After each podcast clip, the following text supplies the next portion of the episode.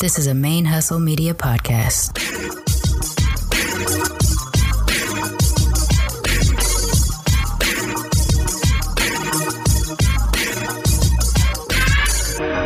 Hello, and welcome to the show.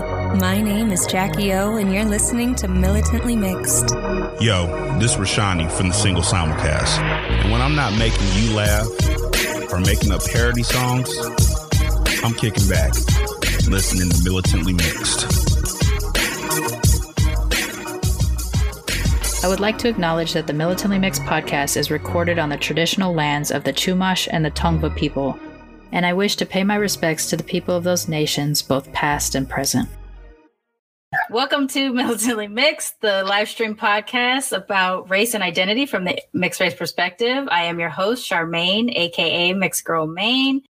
And we have decided to get together to discuss the recent increase in violence towards people of Asian descent in the US and also address the recent murders of eight people that we know at least six of them are Asian women or women of Asian descent. Um, so we are together today with former guests of Militantly Mixed the podcast, uh, naturally Mona Lisa. Why don't you introduce yourself, everybody, or to everybody, real fast? Hi, everybody. It's naturally Mona Lisa. I'm on YouTube. I'm also on Instagram, and I'm happy to be here. I am half Chinese and half Jamaican, and I'm excited to, you know, start this conversation and talk about, you know, actionable items about, you know, what's going on recently. Right. Um, and then uh, in addition, we have Tiffany Lytle. Why don't you introduce yourself to everybody? Hi, everyone. Thanks, Sharmane, so much for having me. Um, so, I'm Tiffany Lytle. I am a singer, songwriter, and a scholar um, as well in Asian American studies and performance studies. Um, and you can find me on social media um, under just my name, Tiffany Lytle. All right, and I did just get a text from Asian Soph. Uh, she's in in traffic and she just got in, so she's about to connect here shortly. But we do have a panel of four women who identify as mixed Asian, and um, I am Black, Japanese, and white. And although I do have white in me, I don't actually have a white parent. I have two biracial, half white parents, so I don't really feel like I can speak upon the white Asian experience, but I definitely feel like I can I can speak upon the the Black Asian experience.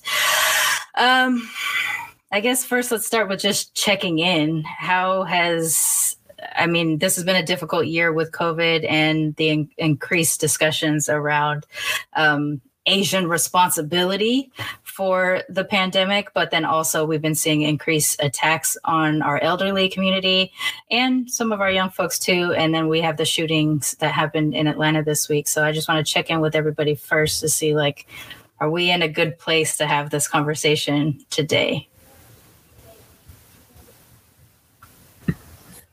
Um, yeah, I'm I guess I'll go first. I just got out of two days of PhD exams and going into my very first exam. I, of course, you know, flip through the news and hear um, about what happened in Atlanta and bawled for, you know, the first 30 minutes plus of my exam. And I am I am ready to engage in these kinds of conversations, having been, you know, entrenched in history and theory and all of these things that I've been thinking about today. And actually, like today's exam, I started it off talking about that ex- this experience of of learning about this horrible thing that happened right so um i am I'm very interested in in hearing what other people are thinking about as they're going through this because these are kinds of things that I've been negotiating for a long time, both academically and creatively. So,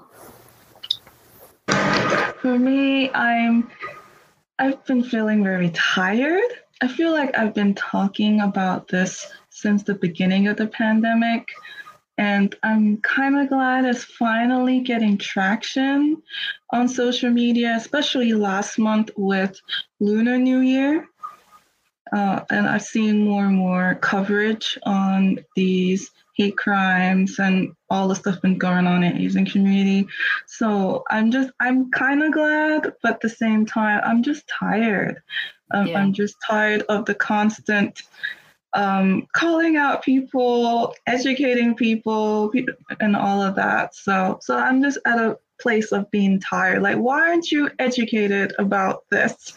You know, right. and I'm just I'm actually more upset that I saw more discussion on Instagram, which is a public space, but I saw not much chat on Facebook. Mm-hmm. And I'm thinking, is it because of the people I'm friends with? I don't know. So I just find myself just going on little rants the past two days. Like, why is no one posting about this? I don't understand. so right. Um, Oh, I'm getting an echo. Uh, like like you, Tiffany, I came to the news late, and um, I I work a day job, and then I am working. I'm running my business at night and trying to work through the podcasting as well. And so I actually didn't learn about what happened until I think it was after lunch yesterday when I went to the bathroom and I had a minute to scroll on the phone. You know, um, and when I saw that, I you know, I'm in a workplace, I'm in a position where emotions aren't necessarily the best thing to have in that space. And so I had to try to lock it down in the bathroom before I go back out and, and engage with my coworkers. And all the while, I'm just thinking, like, we just need a button that we can press that's just like calling out Asian, calling out black today. Like, I can't, I, I can't have I can't process what's happening out there while also trying to work my job and working in the field that I work in HR. Sometimes I get these really problematic questions or really problematic incidences. And yesterday was just not the day for me to educate or to assist anybody. And of course, with me being one of the only Asians, some of the people know that um, that I work with, uh, naturally ends up it ends up coming up too. Like, oh, hey, you're Asian, and there's these Asians that are dead in this other city. What? How do you feel? Like, it's really not. The education aspect of it is really frustrating. And so yesterday, uh, when I got home, I did listen to Asian Soph, who's going to join us shortly, um, and uh, Sonia Smith Kang speaking on. Um, on the the uh, multiracial Americans platform. Hey, hey, Soph. We're going to introduce you in a second. Um, and uh, so I got to listen to to Asian Soph and, and Sonia speak about this, and and that was a good way to get started into talking about this for me. Is is that it was a you know a fellow Asian, a fellow mixed Asian, um, and with Sonia, she's married to an Asian man, so her kids are are, are mixed Asians. Um, so that was a good way to to start talking about it because it was someone within my community that I was hearing voices. And then I sat in a fireside chat last night with the Asian American Podcasters Association, um, fellow Asian and mixed Asian podcasters, and that was another good way of kind of figuring out it, it collectively how to start talking about this, especially because um, we are going to be required to educate for a period of time and it's it's it's very frustrating to have to do that. So um Asian Soph why don't you introduce yourself to everybody and let them know where you're coming at us from like what angle in content creation and then we'll get into the conversation Hello. Um, how you doing? I'm Asian Soph. Uh, I have I am an activist and I don't know how to talk about myself right now. Hold on. I am an activist. Um, I have a social media page called Mixed Present, um, centered around being multiracial and um, do a lot of educational posts and discussions. And I am a big social justice girl. Uh, and I do my best to be an activator in the community, spread that education, and um, help amplify voices and share resources and all of that. I also have another page called Mix Made, Mix underscore Made. M A D E. M A D E. Yes. um, yeah. So the reason why I wanted to speak to the three of you is is because we all identify as mixed Asians, and and because we are coming, we're all content creators in, in different ways. Um, the way we use our voice as mixed Asians specifically, especially right now, is probably really crucial, given that um, the invisible minority that that Asians are looked at as is that we're not the people you come to to talk or listen about what's going on in the world. We're not actively known for some reason um, for any of our activism, even though we have a history of, of being um, activists and being involved in civil rights, we're not actively known for being authorities in social justice, even though there is a history of that for all of our communities. Um, yeah, go ahead. uh, you're on mute. Okay. Um, I mean, the reason is, you know, it doesn't serve white supremacy for us to speak out as the model minorities. Um, I just wanted to interject that.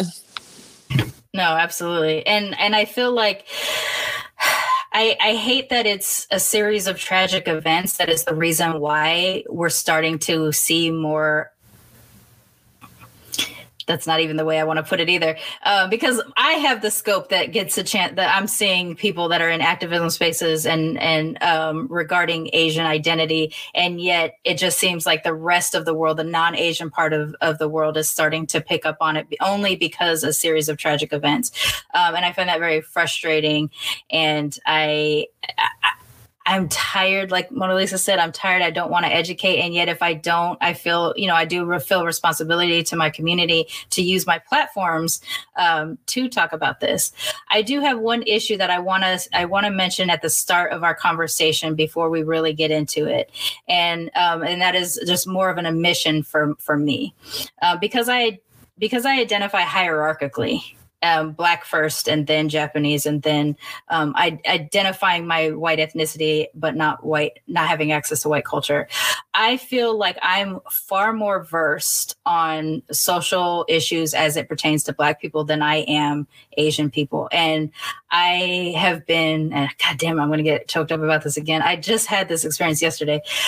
Uh, admitting it publicly is uncomfortable for me because I, I started to realize I have not been an active participant in um, publicly speaking on behalf of the mixed Asian community or as a mixed Asian person. I'm not as well versed on what happens to the various Asian communities here in the States um, as I am in Black spaces. And I have been feeling a tremendous amount of shame about that lately um, because I don't want to just be popping in now because something terrible is happening. I, I, wish I had been more versed and more involved up until now.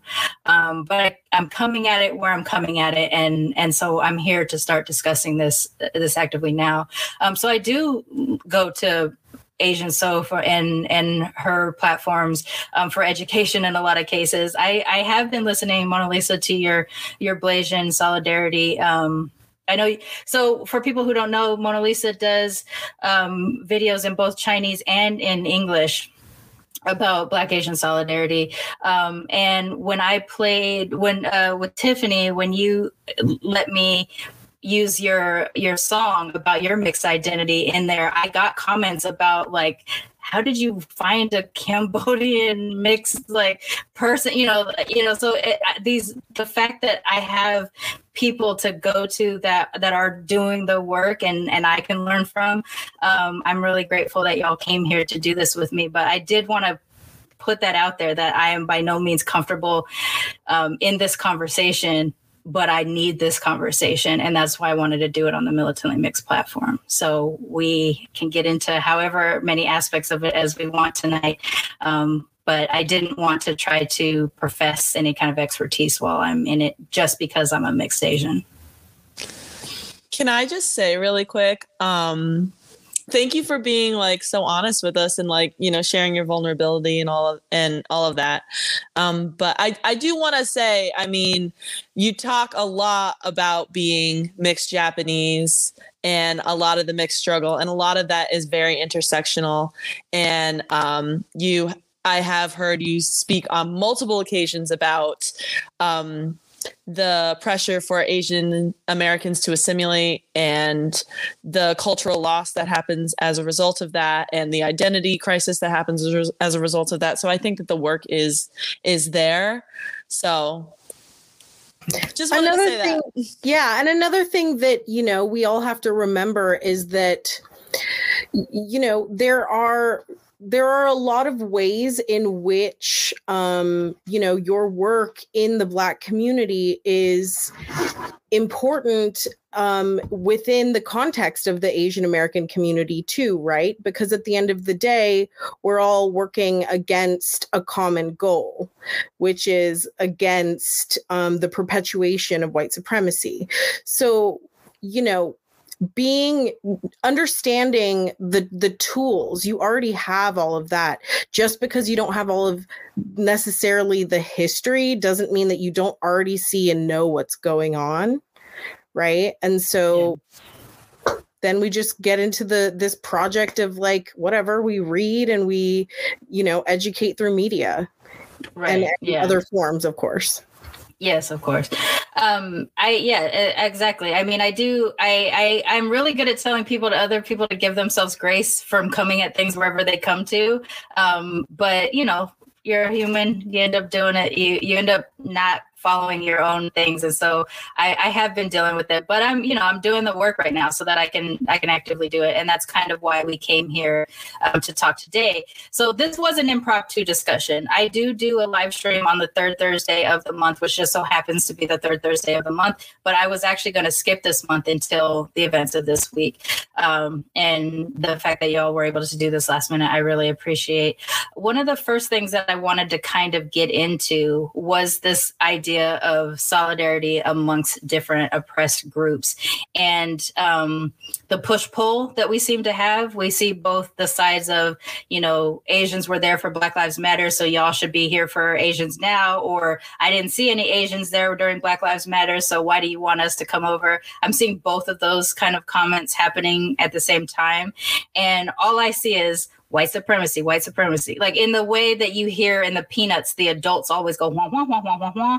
When I see that, all I see is white supremacy, white supremacy, white supremacy. So I want to get into um, y'all's ideas on um, how are you handling those types of things if you're just viewing them or if you're actually engaging, and um, in what ways do you personally feel that you can offer ideas about a reframing those discussions towards ending white supremacy or fighting against white supremacy? I can start first. So, I have done at least two videos so far on my YouTube channel talking about this. So, way back in June, right after George Floyd happened, I, I posted an impromptu video talking about at the time, you know, George Floyd is going on, but at the same time, I see my Asian brother and sisters going through a lot of racism too. And how can we address both at the same time? And then I did it again a few weeks ago, uh, right after Lunar New Year, where there's getting some traction on this. Uh, and I think I think where we can start off is the model minority myth. I think uh, a lot of the minorities, especially our Asian community, uh, it was feed to us. We didn't create this, okay? It was feed to us uh, which of the minorities in America uh, has a higher standard, higher education, better off, more money, going to school, and all this stuff, right?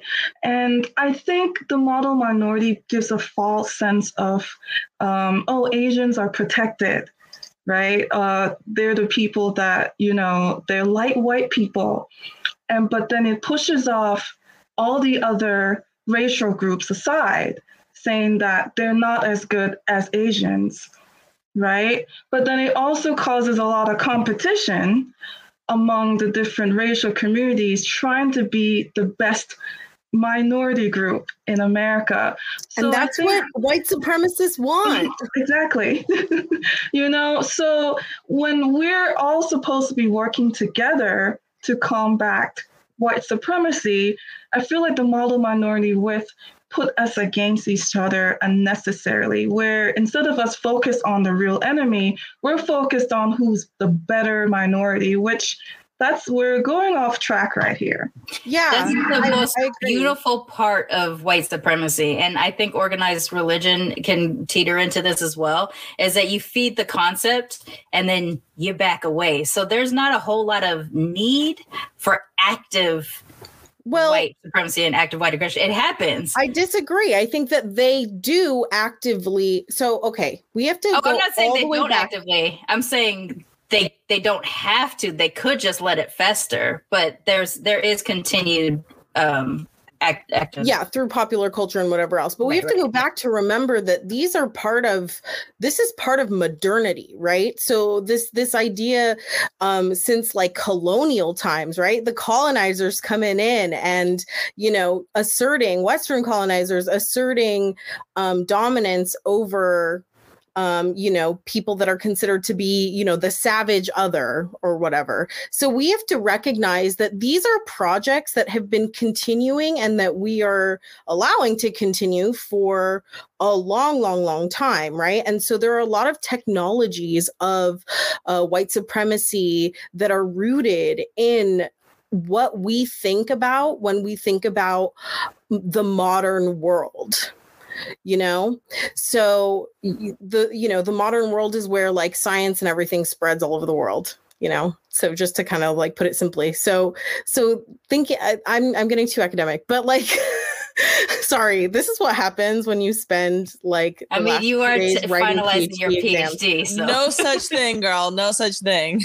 I know story of my life, but yeah, no, I agree. Like this stuff for me, I think is rooted in in things that have c- been constructed even prior to the model minority myth, right? And and we all need to recognize, you know, for the context of Asian America, the the the creation of Asian Americans as a group that grouping is a political grouping that was produced during you know the 1960s during the asian american movement so that we could unite against um white supremacy and again and in reaction to really terrible histories of how Asians have been treated in the United States, right?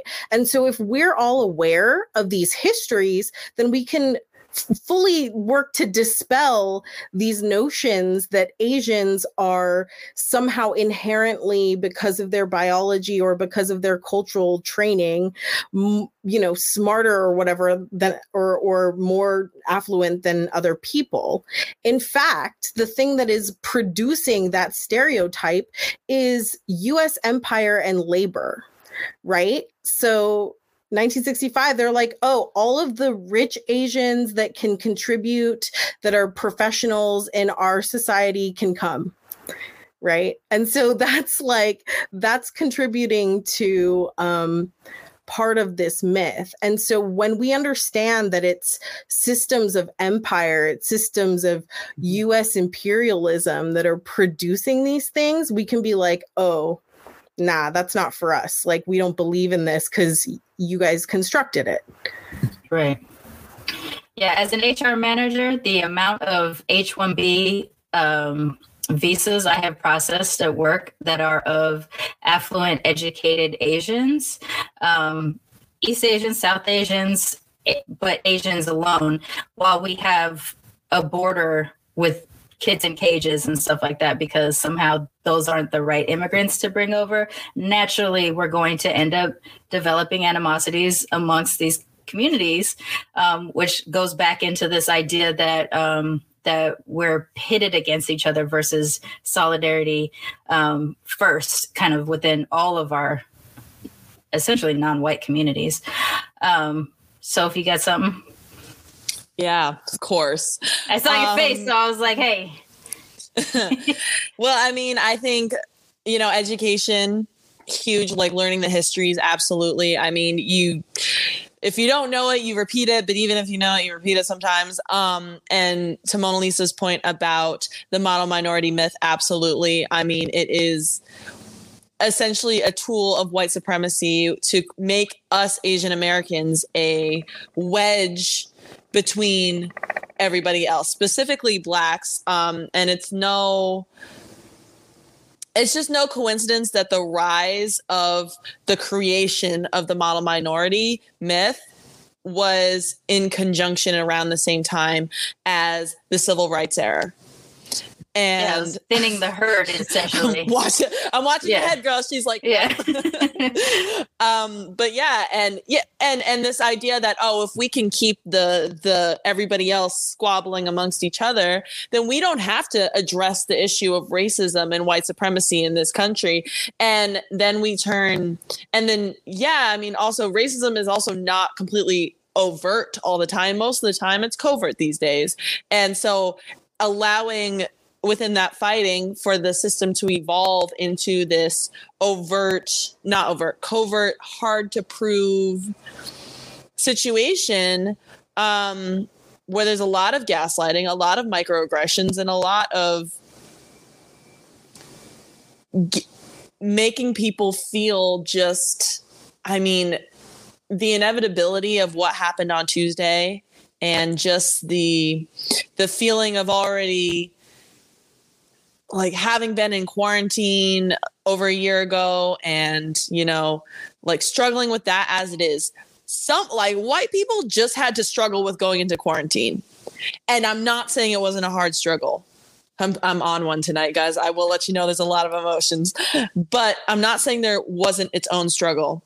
But then to have the heightened anxiety and fear around being Asian American, having to, you know, wanting to still show up in solidarity with the Black community and just being, as an activist, just fed up with the fact that it's, it's what year is it? Okay? And we're still dealing with these things and we can't seem to get very far on it. And and and now that racism has become this covert situation um in a lot of ways you you almost are it's inevitable a lot of it is turned into well you guys are the problem. You guys are the problem. You can't just accept that you know we're not going to give you handouts. We're not going to you know whatever the argument is they can't accept that everybody's struggling in some way shape or form.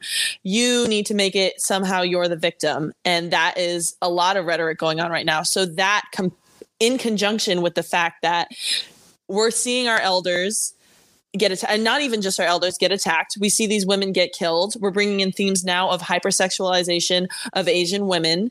Um, we're seeing and and to um, tiffany tiffany right I'm so sorry.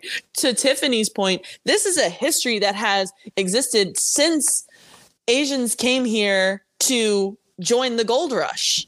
Right.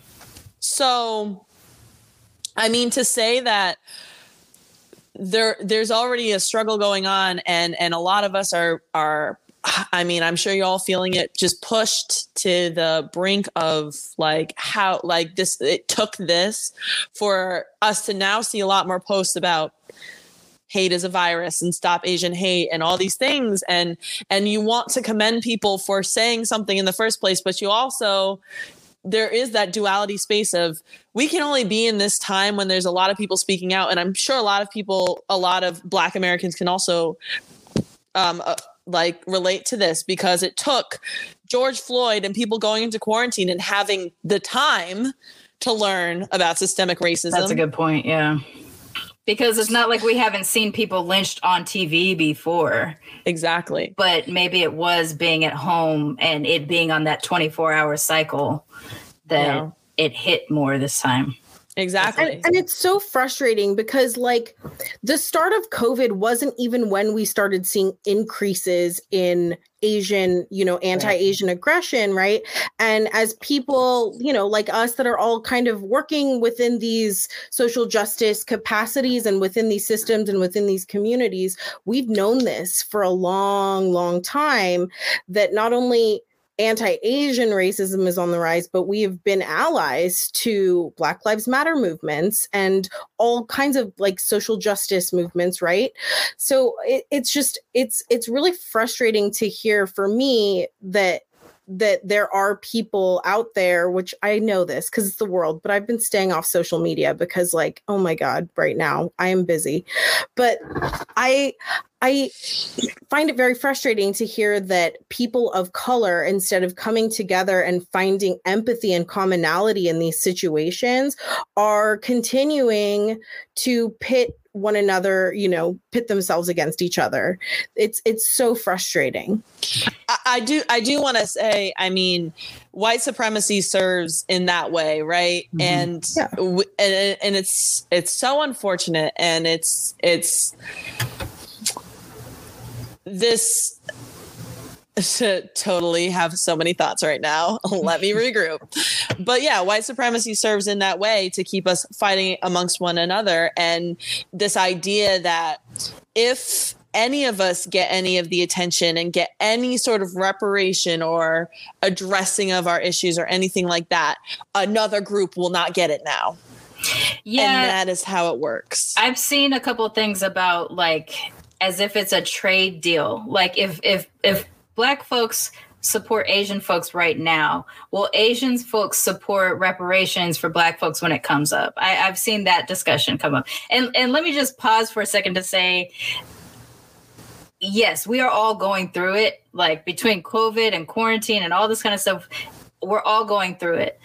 But my personal experience as a Black and Asian person, just as the news cycle is starting to trend away from violence towards black people, even though you know it's still happening.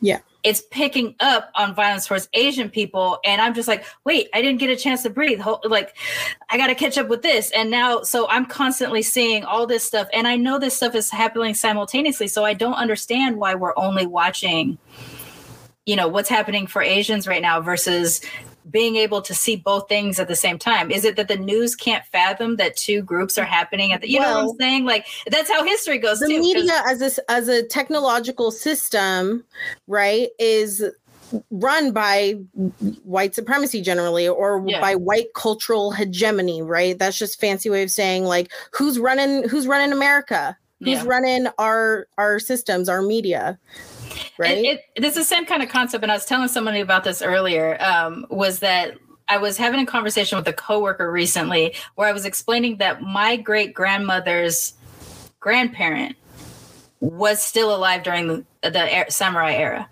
and they could not understand that they couldn't understand that that happened then that that was that close to to, to now. Well and there's the I, whole racialization of asians as like antiquity right? Asians right. as like we're this uh, ancient thing with like some ancient far off mythical time. And then we're just in a bubble for like 500 years or something maybe and then we pop back into existence. And so i explained to somebody there were still transitioning out of the samurai era during the Civil War in the United States. And that you could see the calculation meme pop up in front of them while they were just trying to figure out how that is even possible. And so I was saying, like, do you understand that history is overlap? Like, like the Egyptians aren't the first part of history, like the pyramids aren't first, and then the Romans and the and the or the Greeks and then the Rome. Like these things aren't happening one after the other. They're happening at the same time. And it's the same with the with racism right? Like oh no no we're, we're off of black people right now. We're on asians. Racism is only affecting asians right now. Yeah. And it's just go ahead mona lisa. Yeah. So the, I was talking to my siblings yesterday about this, and we were very focused on how our history books are being written. So you know how you know our media, newspaper, and all of that. It's mainly white people, right? Well, it's also mainly white people that write our history books. So I'm from a really interesting background. That's why I'm more aware of. Um, what's going on in the Caribbean because you know my dad I'll give you some context so you understand better what's going on. My dad's Chinese and in 1989 he went to Jamaica totally different place, right? To work for a few years and met my mom there. While he was there, he met a group of Chinese people that have really been living in Jamaica for centuries. Yeah. And and um I know about that. But then this is not written in history books, or rather, it's not widely talk talked about in our history class. And I think this is something that we need to learn.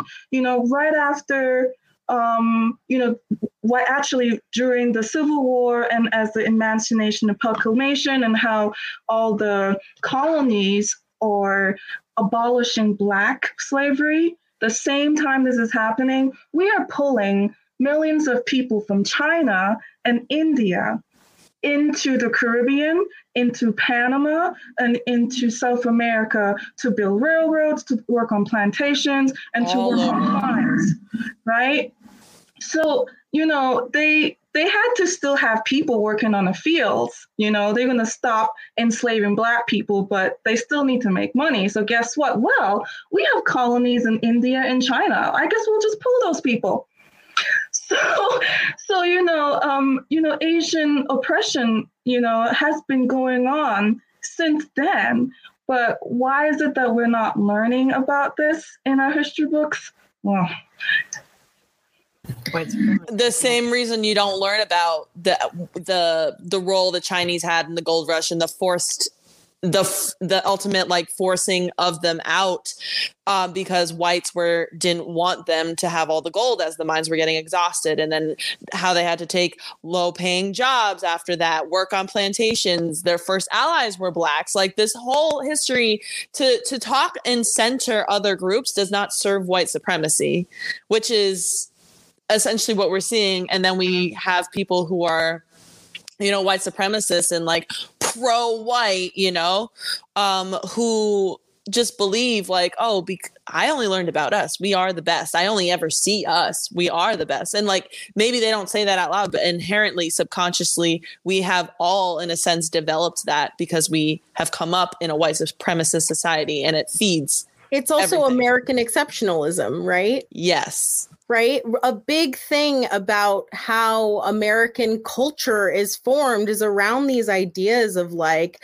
we are the best. We um, left England because they weren't they weren't cool to us, and we are just like, oh, we're gonna make it on our own, right? And then the whole thing of natives being here you know gets completely swept under the rug in our in our educational systems right so it's just none of this is shocking or surprising to me. It's it's very um, you know, I wish I could say that the news events that I see happening shock me.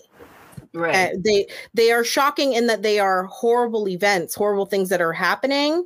But when I look, when I hear about these events, and I kind of turn to my friend or my partner, and I'm like, "Was a white guy that did it?" And he's like, "Yeah." I'm like, not shocked. Right. You like know, at no point was I surprised when I heard that multiple Asian people had been killed in the spa that I that it was going to be a white man. And instantly the cycle or at least from the time i started to access the news which, which again was hours and hour a day and, and hours later um, was uh, it was a boy it was a kid he's 21 years old. Meanwhile tamir rice was a young black man but okay um, you know uh, so this this you know poor poor white boy uh, just had a really bad day and he's really struggling with his own sexual addiction uh, addiction sex addiction. I don't mean to laugh at that because you know people. It's the I'm laugh or you cry have type of lots of thing. problems, but for me, it's funny that the media chooses to one believe that wasn't it like the police that were like, oh, he says that it wasn't a racially motivated crime. That the media decides to report this, and so of course, all of us within the Asian American community that understand what's been happening for a long time are all rolling our eyes and being like, okay, so you've never heard of like the fetishization of Asian women? And okay, so you're not putting two and two together with what these statements that he's saying about a sex addiction and all of these dead Asian women. Like this is not, you know, um put put this is not making sense for you. Yeah. You know, Like, and it's, so it's surprised that his entire porn history search will be Asian women. I'm not going to be surprised. I am 100% expecting that to happen. I would also like to know have the media report on how many spas that were owned by white or non-Asian people did he drive past on his way to the next Asian spa that he was going to commit murders at. Um, because you know, you see what is the headline? Eight Asian, well, the first time I saw it was eight Asian women shot by a man in Atlanta. What kind of man? Why is it Asian women and man? And we're talking about a white. Mm-hmm. man? If we're gonna start, na- if we're if we're going to start to be, become more aware as a collective about white terrorism, which is what this is, then we need to name white people in the same way that we name all non-white people because again we're allowing man and woman to be white and then we are people of color women of color Yeah. men of color we got to stop that Honestly, um, white people hate being referred to as white people. They What's hate up? it. What's up with that? They hate it Hate it. They really do. Like as a co- like again, not in you know. Obviously, there's there's the non-monolithic fusion and all that kind of stuff. But what we see is when you name, and I do it all the time at work, and it sh- like I watch it shock people, and I do it really unassuming. Like I'll just be like, um, yeah, the white guy that came in earlier, and then I'll watch like I'll see this all of a sudden. And then they'll realize that they can't address it. So they'll just keep talking. But I know for that split second, it jarred them that I said white. Meanwhile, how many times do I hear not just black man or black woman or Asian man or Asian woman? It always there's always an adjective. A beautiful black woman. Oh, this co- this woman who used to work here was a beautiful black woman. I don't ever hear beautiful white woman. I don't ever hear that as a descriptor. There's no adjectives ahead of white people when you're talking to your coworkers. There's no adjectives ahead of white people. Well, they're not adding color adjectives, right? They're not they're not adding like, you know, this racialization yeah. on top of white because in this country which is built on white supremacy which is built on you know the the racial formation of whiteness against people of color right then white is normal Mm-hmm. and that's the Exactly. normal Exactly. level. Exactly. You don't have to describe the normal. That's exactly what I was going to say. yeah.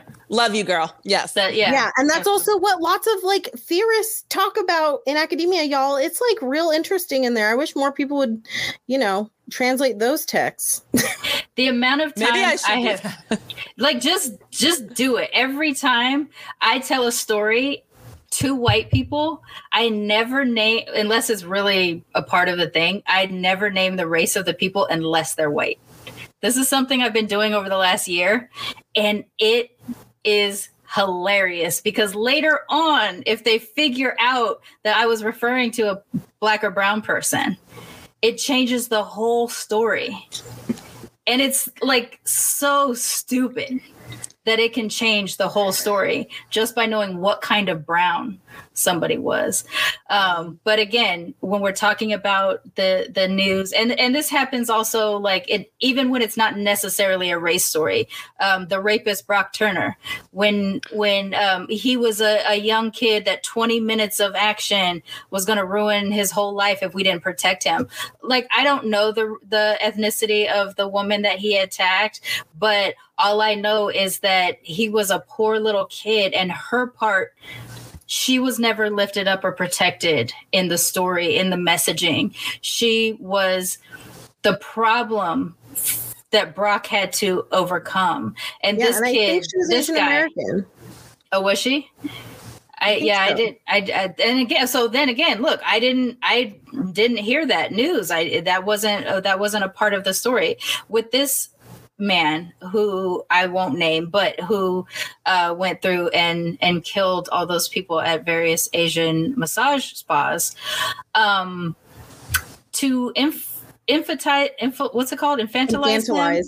um, infantilize him and just act like you know it was such a it was such a burden for him that he had to go ahead and kill these asian women again the asian women are not the center of the story in the messaging it's this poor stressed out addict sex addicted kid who's just down on his day but he actively went to multiple places to take lives and while it did take a little bit for the names to get released, and I believe there's still two names that haven't been released, probably because they haven't contacted the families or something yet, or they haven't been able to identify them.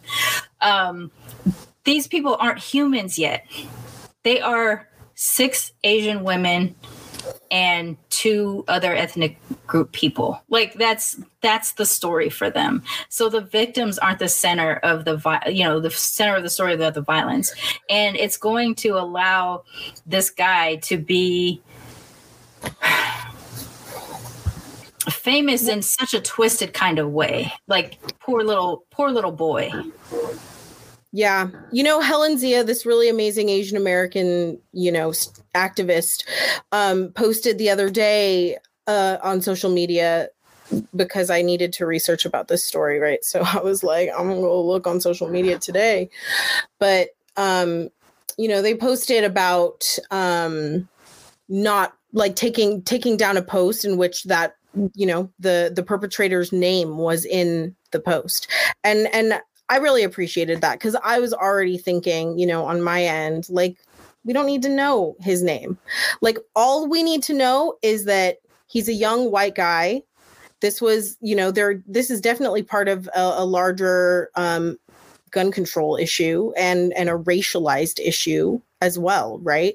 There's so many issues contributing to this person's actions, but our attention doesn't need to be turned on um, thinking about ways to to help these people that that person, right? That person at the end of the day is going to be fine because he's a white guy, right? So a white man has full American citizenship. Nobody ever is questioning his uh, his li- his life, his his um, worthiness of being here in the United States. But if you have an Asian body, and this is what scholars, you know, like Karen Shimakawa have talked about for a long time, if you have an Asian body, you get defined against white American citizenship, and therefore people that are Asian are considered, you know, forever foreigners in this country, um, and, they can't culturally attain citizenship. And it's just it, because they're racialized. And it's so deeply problematic. I would love to see our media or our communities you know producing um, something that can go out into the world like a piece of of cultural production a piece of i don't know like news or or writing or posts that we can circulate that centers instead that that these people were massacred and that this man's story becomes secondary to that yeah. you know and, and part of that conversation is also about interrogating how the kind of labor that these women did are is gendered and is um, racialized and is you know sexualized by white by white dom you know dominated and also demonized, demonized and demonized absolutely. Because honestly my first thought when i found out that it was massage parlors and that it was asian women wasn't first thought these are sex workers. They may be, but I don't have that information, and it wasn't my. There were articles trying to say that without that having any definitive work that they were, and I, at the end of the day, I was like, "So what? Yeah. Eh, well, there's workers. that too. Like, so what if they're so, sex workers? The so what, the only so what if they're sex workers that I need addressed is if they are trafficked. And and yeah. and that is not necessarily because they're Asian women, but it is part of that story. But any sex worker situation, if I first can can can separate whether or not these are trafficked people versus people who are voluntarily and within their own control and ability sex workers, then I don't need that to be the part of the story. His sex addiction is his sex addiction, whether he goes to sex workers or he tries to to rape people. That is his thing. That does not need to be cast against the women, and it's not the. It doesn't justify their massacre. It doesn't justify their slaying, even if they are. And again, at the place I'm standing right now, I don't know. I don't know if that's part of the story, but I do know that if he was targeting a space that had Asian women in a massage parlor, then he is probably coming to that conclusion before he even enters the door. Um, because just because it's a stereotype or a joke in media or in movies and things like that, it was not my first thought. I had to get into reading more articles and seeing more posts until it even occurred to me that that was why it happened. I initially thought it was entirely race driven. I didn't even think about the sex element until the cops started saying that he had admitted to a sex addiction. Um, yeah, like the minute that I saw that headline, that's when I was like, oh my gosh, are they going to really do this right now? You know, I mean, it's part of a continued theme of constantly seeing Asian discrimination and Asian hate erased. And, you know, a lot of times there's this idea I think that is also traumatized within our own community, right? The, of of not saying anything, not doing anything. Like, why should you be speaking about this?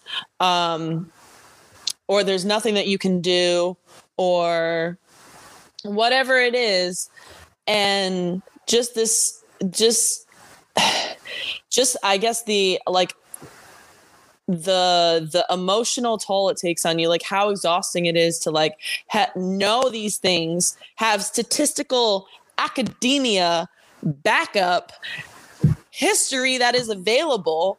We have statistics available. I mean 68% of hate crimes were reported by women. We have stories. We have testimonials. We have all of this stuff. And we have our experiences growing up with Asian parents or Asian guardians or anything like that.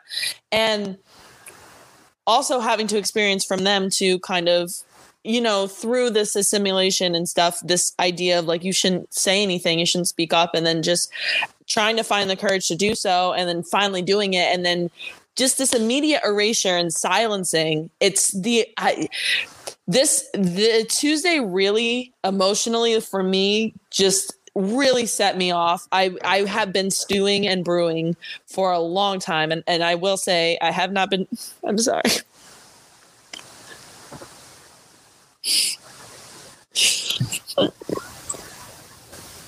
I haven't been doing okay personally and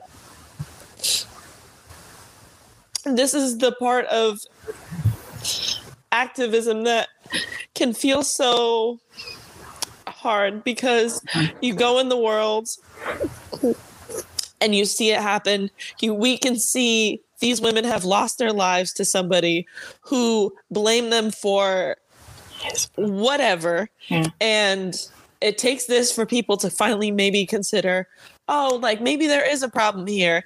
And then we're still hearing the silence and the denial and the and and and and Asians have been saying for over a year, we are hurting. Mm-hmm. And still asked to show up in the world and be quiet and just do it. I would love to like go to work and just think about it work. I would love to right. like do these things and and and go to the grocery store and not think about anything. But at the same time, it's it's every day, every part of the day. And I think that is the piece that white people do not understand. Yeah. you can take your you can take a beat i i 100% feel you um and and i know probably um because you and i both come from japanese culture where like this thing that you and i do is is like culturally not okay. I, I think there's bleed over in, in other Asian cultures as well as far as sticking out and things. But um, the fact that you and I have gotten emotional publicly has been rough on both of us. You know, we're both like we instantly apologize. We, you know, because we're like we're taking up uh, we're making people uncomfortable when we do it. I still get uncomfortable. I can't help it. And yet I think it's the reason why people listen to us. Maybe I hate that. I fucking hate that. But I think that's part of the reason why people listen to us. And I, I mean, I appreciate that we at least have this space together that we can do it. Because if I cry in front of white people, if I cry in front of white people over this stuff, and then it gets dismissed. Well, then we're hysterical. Yeah. Well, then we're hysterical, we're dramatic, right? Or it gets flipped on you that you are the mm-hmm. problem and you have caused everything. Right. Why aren't you stronger? Yeah. I'm actually like, what is wrong very, with people? I got very... I, I got told once, well, you put yourself around activists and radical educators all the time, so you're never in a space where you're not thinking about it. So that's your fault. Yeah. Go, go ahead. Because you can just flip it off, right? Yeah. Wow. Yeah, and even like simple microaggressions, like how do you have time to do like pr- go protest and do these? Like, how do you like when do you recharge? And I'm like, I could be better about it, but at the same time, this is actual life. This, this is, is, every day. This is, I mean, who, who's to say one of us couldn't have been those eight Asian women? Uh, exactly. And and and and I just think that and and for and and to even bring something like up that like up what am i saying like that up there are people who would say, but but you weren't. But Yeah. you weren't. You're fine. Yeah. the fear the fear is so real right now you know of our bodies as as asian americans you know and it's it's frustrating and it's scary. And like these kinds of experiences are things that black folks in this country have faced and felt every day. And it's it's just very um it's very it's very stressful. And and i hope that in these experiences our communities can grow closer together you know um Yeah. i you know i think that we should talk about just because you know we're we've been here for almost an hour i think it's really important for us to talk about ways that we can um support one another in these times actionable items maybe like what are what are some things that you guys um find useful for moving forward from this conversation Yeah, I, I do want to wrap with that. But before that, Mona Lisa, you had something a little while back you wanted to say. I just I just wanted to say quickly that I've been very um, proud of my Asian family and friends for speaking up.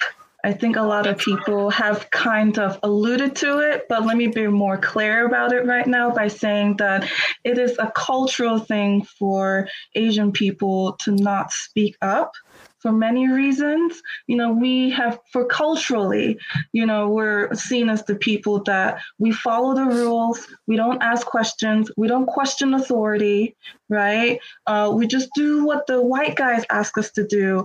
And for many reasons, could be because culturally we came from a country where we are suppressed.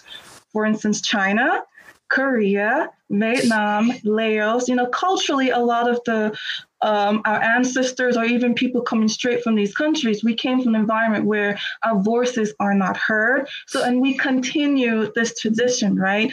Even though we're going through oppression, we still don't speak up. So, I just want to say, you know, th- thank you for all of you for like speaking up. You know, this is a really good step forward for us. But at the same time, to our um, white audience and other people, please let give us the space to talk. Don't just shut us down just because you know you have the stereotype that we follow the rules and we don't talk or we ever talk. You know, this is our moment here. Yeah. You know, this is Yeah, our moment to, that's you a know, great action.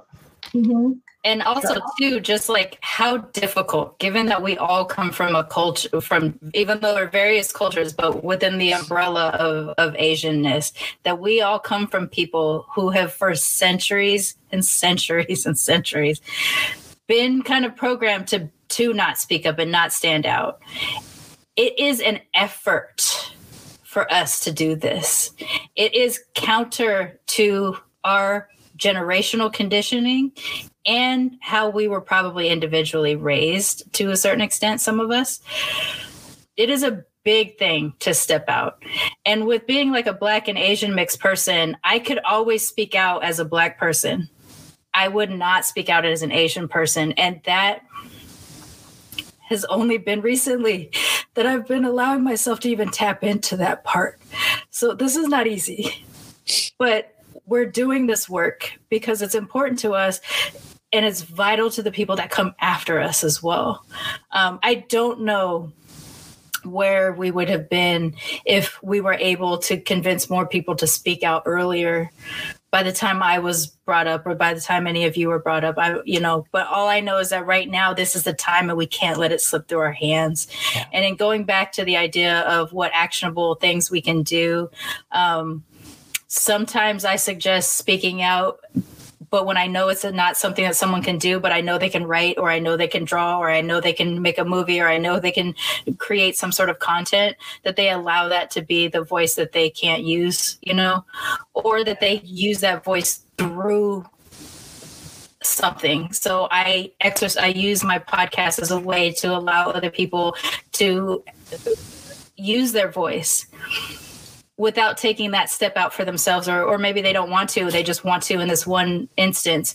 Um, so whatever platforms whatever thing that we're all doing as individual creators if we can funnel through the people that are connected or touched by us, funnel their voice through what we're creating in addition to making sure that we speak out as well i think that is an important thing. And i just want people to really understand how difficult it is for us to do this it's it sucks Yeah. it sucks but we have to do it somebody I- has to I, I think that what's something that white America cannot quite relate to is the fact that, I mean, just us alone, right? I have thousands of years of Japanese history. I can't believe I'm gonna cry. i know. Oh my God. i'm sorry too i've been trying to hide it Oh my god! Two days in a row, I cried on a live last night too. Like this but is just a we're lot. together and we're all is- feeling it you know yeah it's it's a lot to you know have that history have that that cultural experience you know every day my dad i kid you not is like hey they said this woman got hurt at a protest like you need to be careful like i mean you know and he always says he he, he likes to say my dad has gotten better. I have worked on him. It has taken like 10 years but he's getting a little bit better. But also he says things like you know i just i would just be so sad if you like were gone. So like to to speak out amidst that Oh kind gosh. of commentary yeah and then like you know my dad does have that i'm sure you guys can all relate that mentality of you know this is the price we pay for being here and this is the and i and i'm looking to break that. So it, it, it but it does take quite the toll on you you know? Yeah. Yeah. Um Uh, i have some actions. I was gonna say, you want to list some actions? We'll go through everybody uh, for whatever actions everybody has, and then we'll wrap up with um, resources and, and our platforms. Yeah. Um, I do want to say, you know, in regards to, I think Tiffany made a really great point about talking about Black and Asian solidarity. Uh, I do have that like series on Mixed Present, talking to different people over live um, about different topics. We did one on BIPOC mental health. We did one on, me and Sharmane did one on um, uh, pop culture, culture. and the cultural exchange in pop culture, which was phenomenal. Like it was my favorite thing that we've ever talked about. We could have gone on for three hours. So it was fun. Yes. Story of my Um, teaching life. yeah, exactly. Um, and we also, I also did one with this Rohan, the founder of the Blasian March, on. Um, I uh, love him. I love him. Yeah, the on solidarity uh, uh, history. So there's that education. There's lots of resources also available online. I've seen lots of Black and Asian solidarity resources come through on the hashtag. Check out the hashtag Hate is a virus and Stop Asian hate. Stop AAPI hate. All of these actually engage on the hashtag. So what does that mean? Click the hashtag like a bunch of posts, comment on them, save them, like get the algorithm going on them, engage on the hashtags, follow people, amplify their voices. Um, I have uh, a couple more. I'm sorry, and then everyone can go after me. Um, you can also report AAPI hate crimes. You can go to standagainst.hate.org. You can also check out the NAPABA, the uh, National uh, Asian Pacific American Bar Association. They have pro bono resources for helping with hate crimes. Um, you can go to uh, Stop AAPI Hate, uh, Stop AAPI Hate. AAPIHate.org. However, do not call for more policing. We must also stand in solidarity with our Black brothers and sisters, not calling for more p- policing. Um, and then you can also go to ihollaback.org. They have a free guide on strategically de escalating hate in public. Um, and then you can also donate to a GoFundMe. It's support the cause against anti Asian violence. There's all dashes between all those. Um, and you could also donate to Butterfly. It is um, the Asian and Migrant Sex Worker Network. Uh, you can go to butterflysw.org and donate to help decrease the violence that they face. And um, uh, if you do not have monetary funds to donate, you could volunteer to escort seniors in your local Chinatown. I know Oakland Chinatown has a service like that. Um, definitely consider just doing that and show up to any actions, protests, anything. We are historically a silenced, we're seeing it being erased and quieted. Showing up helps amplify our voices. Thank you. Thanks. Um, send me all of those so that I can add them into the description in the show notes. Um, Tiffany, why don't you go next?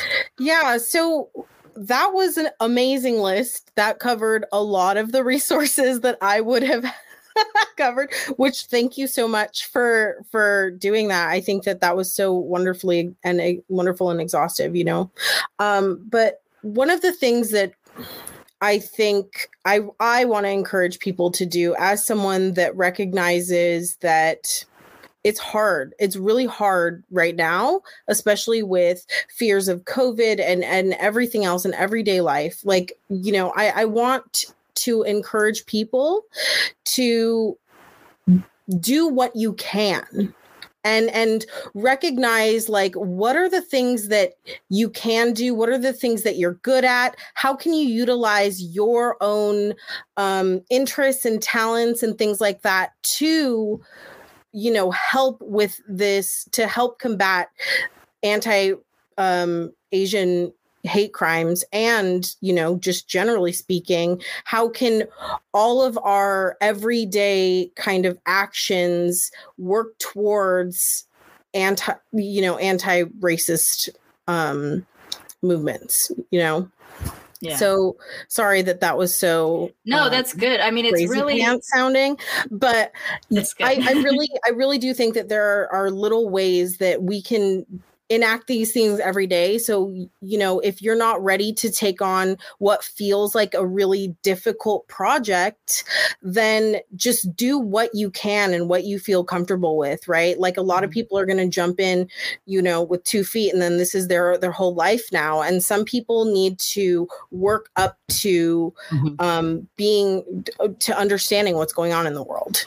Right? Literally activism, I've said I've been saying this now only for like the last year because I had to come to terms with my level of involvement. Is activism is at whatever level level you are capable of. If you are a frontliner, be on the front line. If you have time and markers to make posters, but you can't or don't want to be out there, make posters and support your local protesters.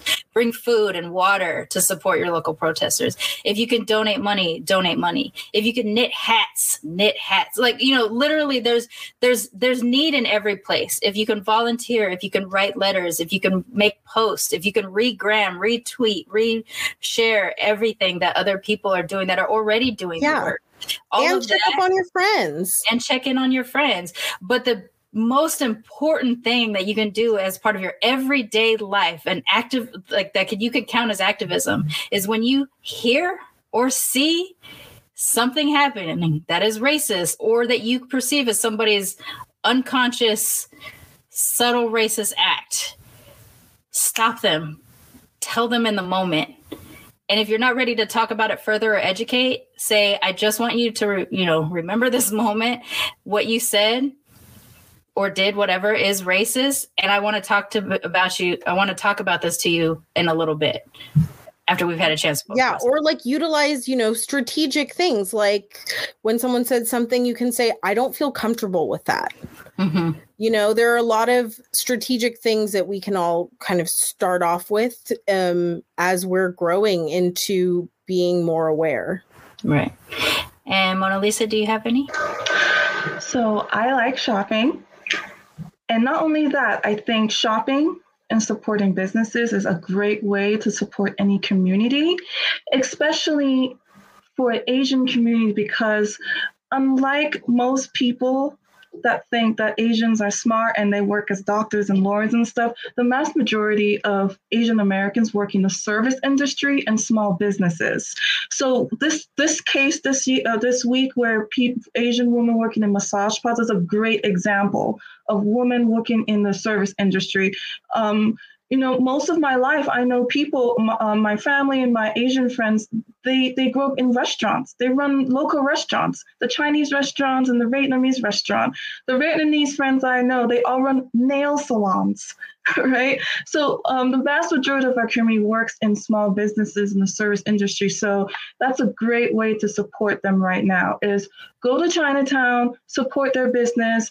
If there's no Chinatown, Google the nearest Chinese store or Chinese supermarket. That's a very great way to support them right now. Like right now. So glad you mentioned. I mean, that, if you guys like donuts. Cambodians, shout out to my Cambodians. Hey, what's up, yo?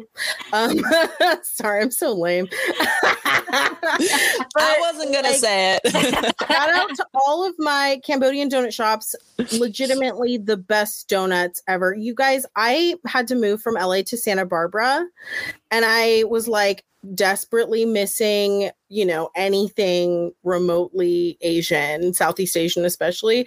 And but I was like, whatever, I'm gonna go get a donut today at some random donut shop, and it was Cambodian run. Nice. So I was like, wow, I found Cambodians in Santa Barbara. If I can do it, you can too. Yes. Hey, I haven't been up to Santa Barbara. I live in LA too. I but I haven't been up to Santa Barbara. I hear it's mad pretty up there. It's very Um, pretty. It's Yeah. very white. yeah.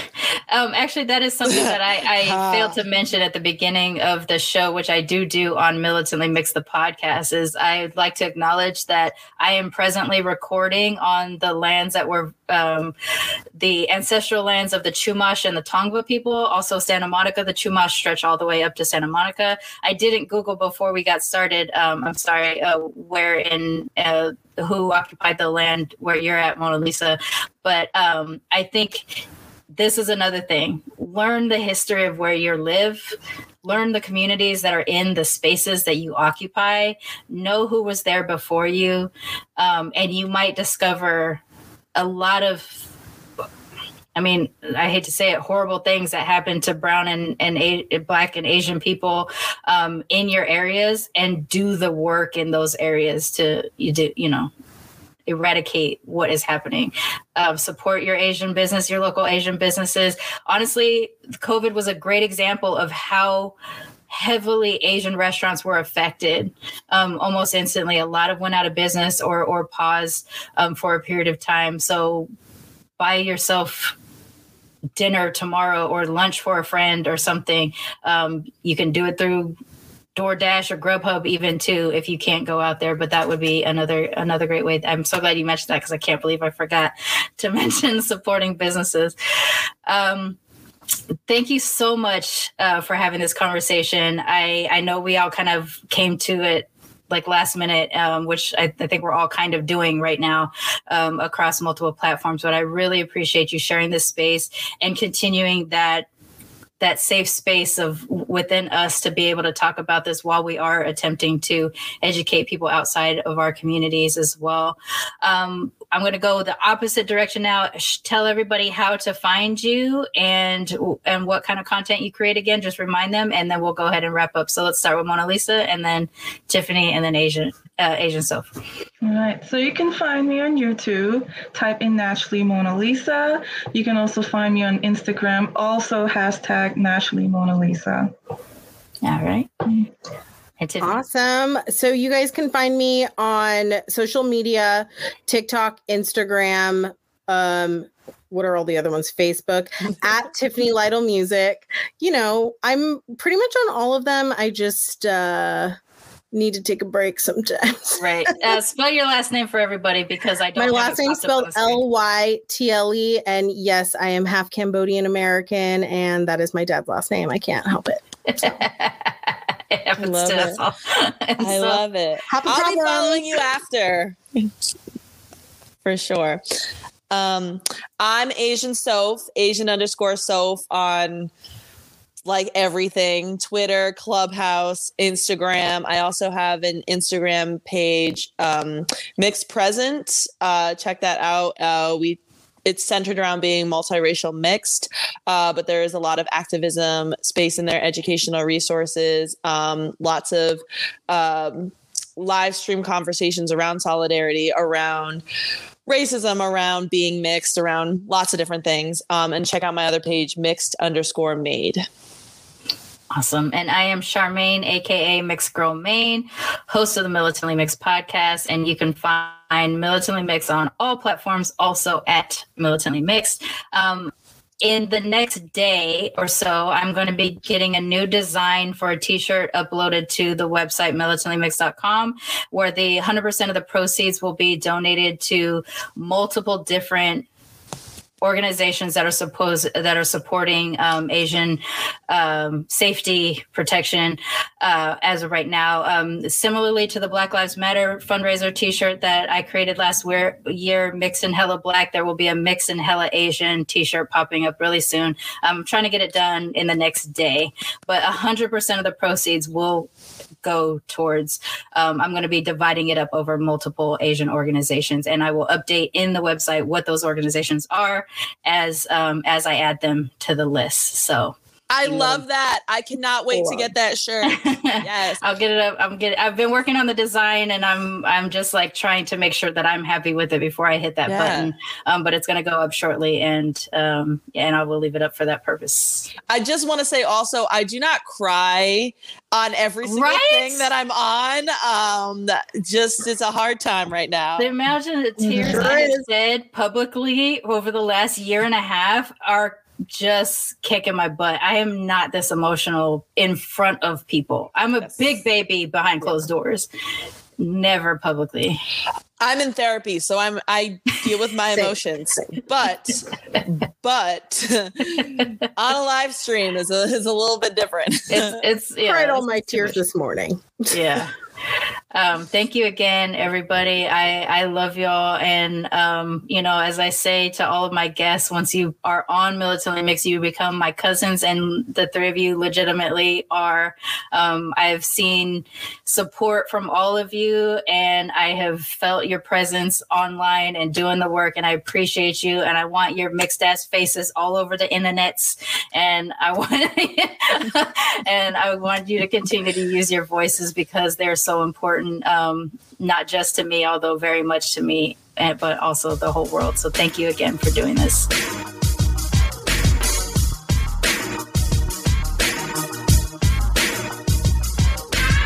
Militantly Mix is a main hustle media podcast, produced and hosted by me, Sharmane Fury. Music is by David Bogan the One. You can follow us on social media on Twitter, Instagram, and Facebook at Militantly Mixed. If you'd like to become a sponsor of Militantly Mixed, please go to patreon.com slash militantly mixed for monthly sponsorship or paypal.me slash militantly mixed for a one-time only donation. And if you like what you hear on Militantly Mixed, please subscribe, rate, and review on iTunes or wherever you listen to podcasts. And don't forget to be your mixed ass self. Main Hustle Media. Turn your side hustle into your main hustle.